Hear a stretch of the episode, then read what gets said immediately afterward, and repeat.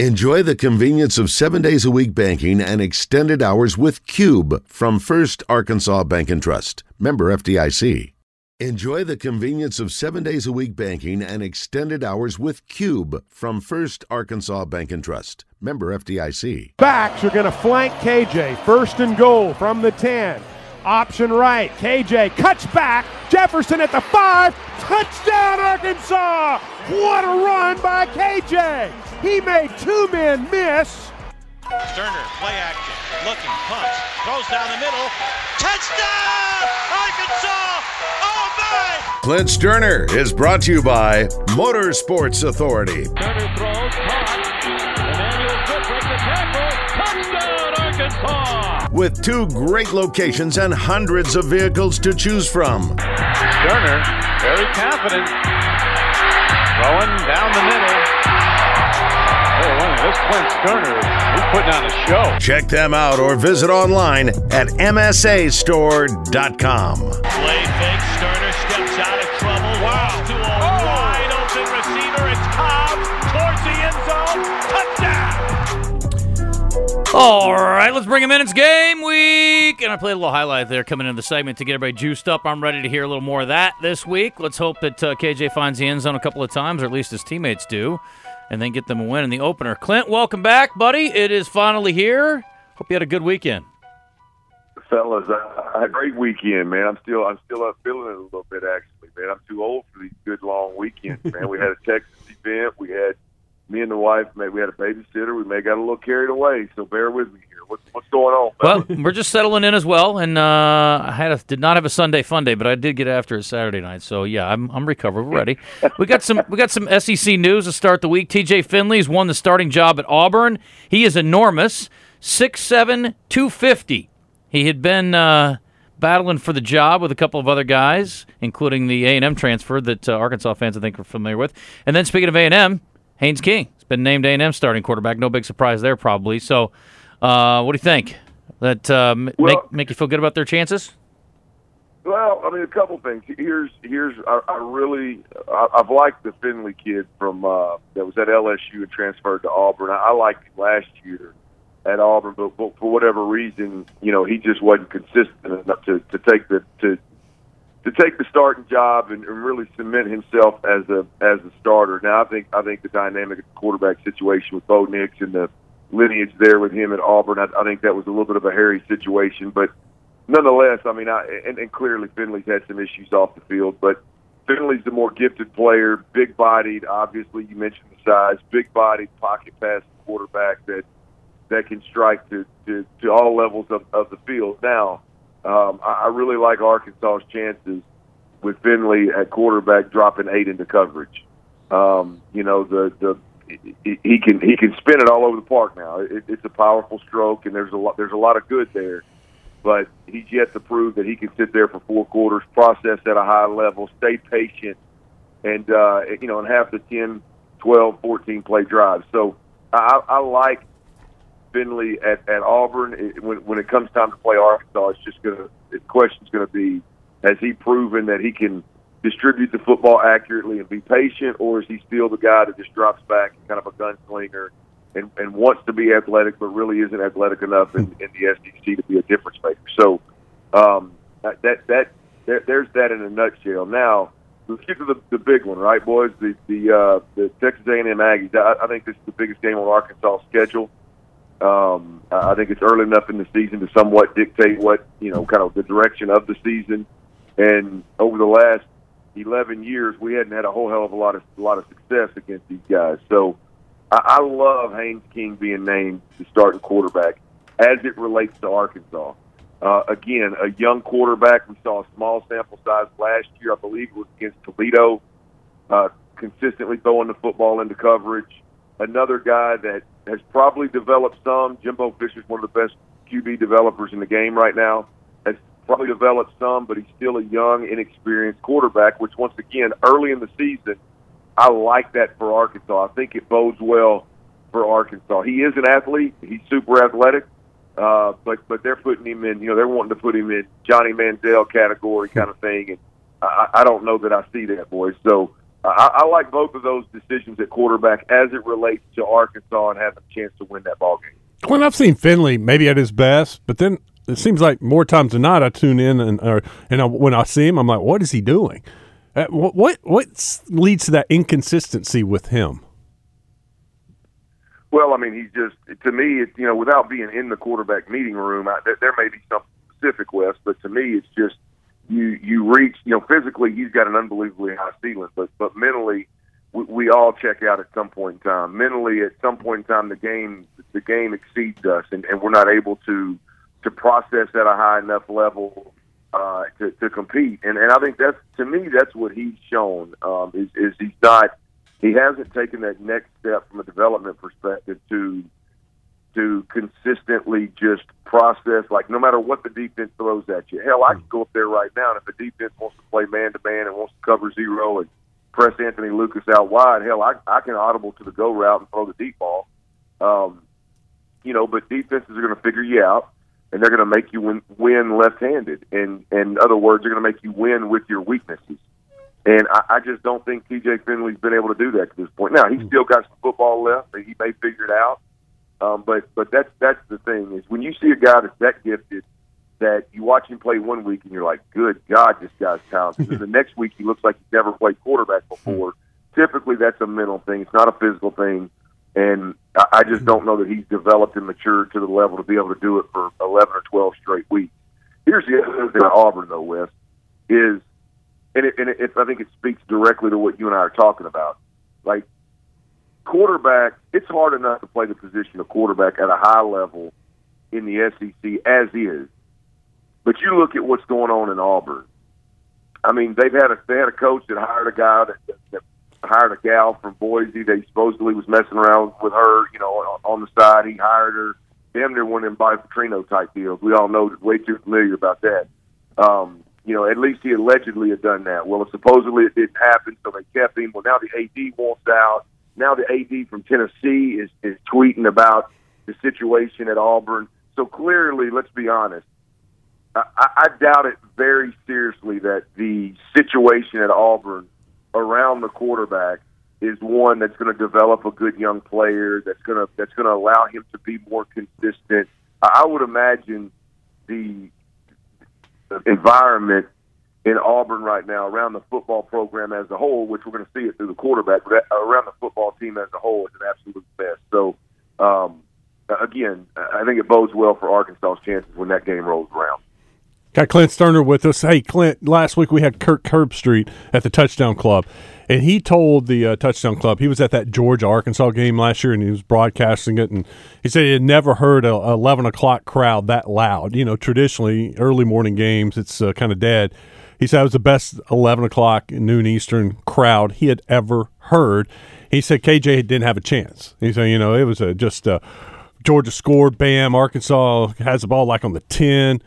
They punt blocked. Georgia scores again. It's 21-0 before you blink. That game's over. And he said, you know, KJ learned a lot in that game. He said that crowd, he'll never face a defense like that again. He said that was, you know, maybe the best defense Georgia or anybody's had in a while with all those NFL draft picks. He said KJ will never face a defense or an environment like that again, and that he learned a lot. What do you think he did? Well, KJ picked up from that atmosphere, that game, that the whole situation against Georgia. Well, I'm going to be honest with you. I somewhat disagree with Kirk Herbstreit. I mean, when you're a quarterback in that situation, there's not a whole lot to learn from other than that the other teams are significantly better than you, and you've got work to do. You know, you got to go back to the drawing board and get down with your offensive coordinator and go, hey, we're not, when we face those guys again, let's go in with a little different game plan, because our power football running me between the tackles clearly wasn't it. And you learn that you're glad that graduation is the thing. This is the NFL, and all those guys aren't returning. So, you know, yeah, I mean, look, I watched that game start to finish. KJ never had a chance.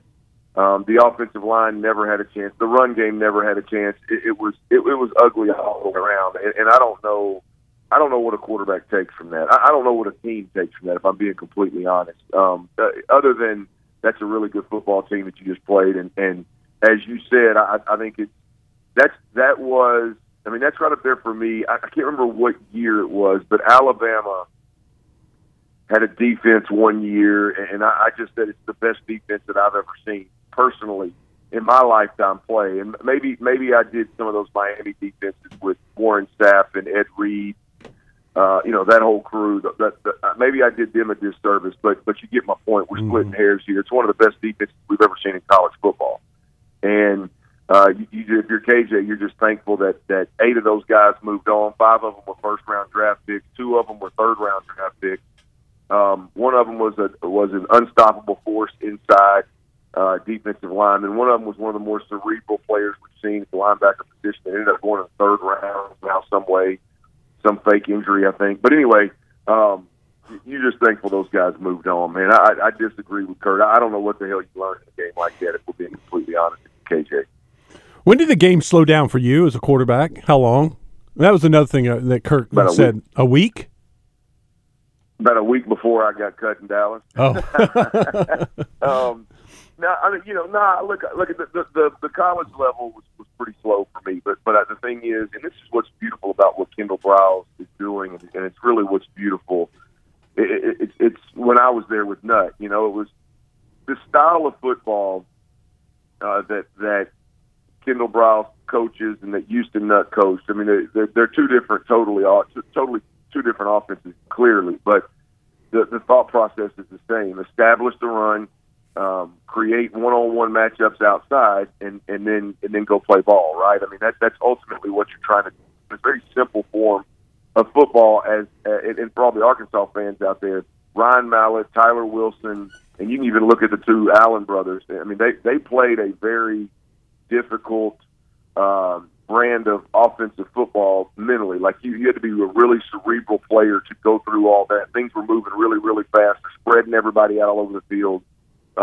Whereas with what KJ and I have done are doing, it was more vanilla. We're going to play power ball. We have the ability to dictate to you that you're going to have to put an extra defender in the box. And when you do that, we've got guys outside that can go make plays.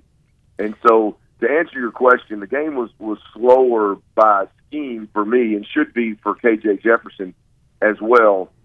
Once I got to the league, it really sped up. And all joking aside, the game slowed down for me in a pass game perspective literally about a week before I got cut in Dallas. I mean, that's when it really – Parcells would put me in with Joey Galloway and Jason Witten and the first team – O-line, and all of a sudden things start happening a little bit slower. You start seeing things a little bit more clearly. So maybe that was the life of a third-string quarterback in the NFL, or maybe it was just the game slowing down. But either way, it didn't slow down until I got to the league. But to your question, Wes, the game should be significantly slower for KJ Jefferson right now than it is a lot of these pass-happy offenses that are out there trying to throw for 400 yards, 50 touchdowns, and win ball games that way. Talking to Clint Stoerner on the Brandon Moving and Storage Hotline, brought to you by Motorsports Authority, msastore.com. We have made a lot about Kendall Briles has never been with a quarterback more than 1 year, so he hasn't had 2 years in a row with a guy.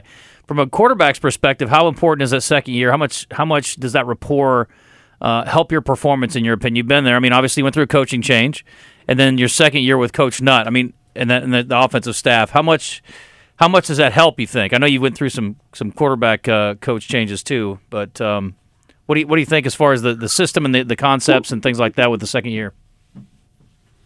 Yeah, look, I mean, it's huge, Justin. I mean, we're probably not talking about it enough. I mean, if we're being honest, because look, I mean, I had Joe Ferguson three of my 4 years, so the one somewhat stable part of my football career at Arkansas over an extended period of time was Joe Ferguson, which was obviously a blessing. We all know who Joe is. But when you talk about a quarterback that not only has the same quarterback coach, but has the same play caller, the terminology, the approach to the game, all of a sudden he can start looking at himself as a quarterback, where last year it was, let me really focus on this offense, or let me really focus on really the last couple of years, right? Because this is Kendall Briles' third year up there. So it's one of those, the first couple of years it was, let me learn this offense. Let me get in and out of the huddle. And your head, a lot of the time, is spinning, right? Well, now that he's had 2 years in the offense, he's had 1 year starting in the offense, it's like, okay, as KJ Jefferson, what can I do? It's no longer about getting in and out of the huddle. It's no longer about understanding what Kendall Briles is trying to get accomplished big picture.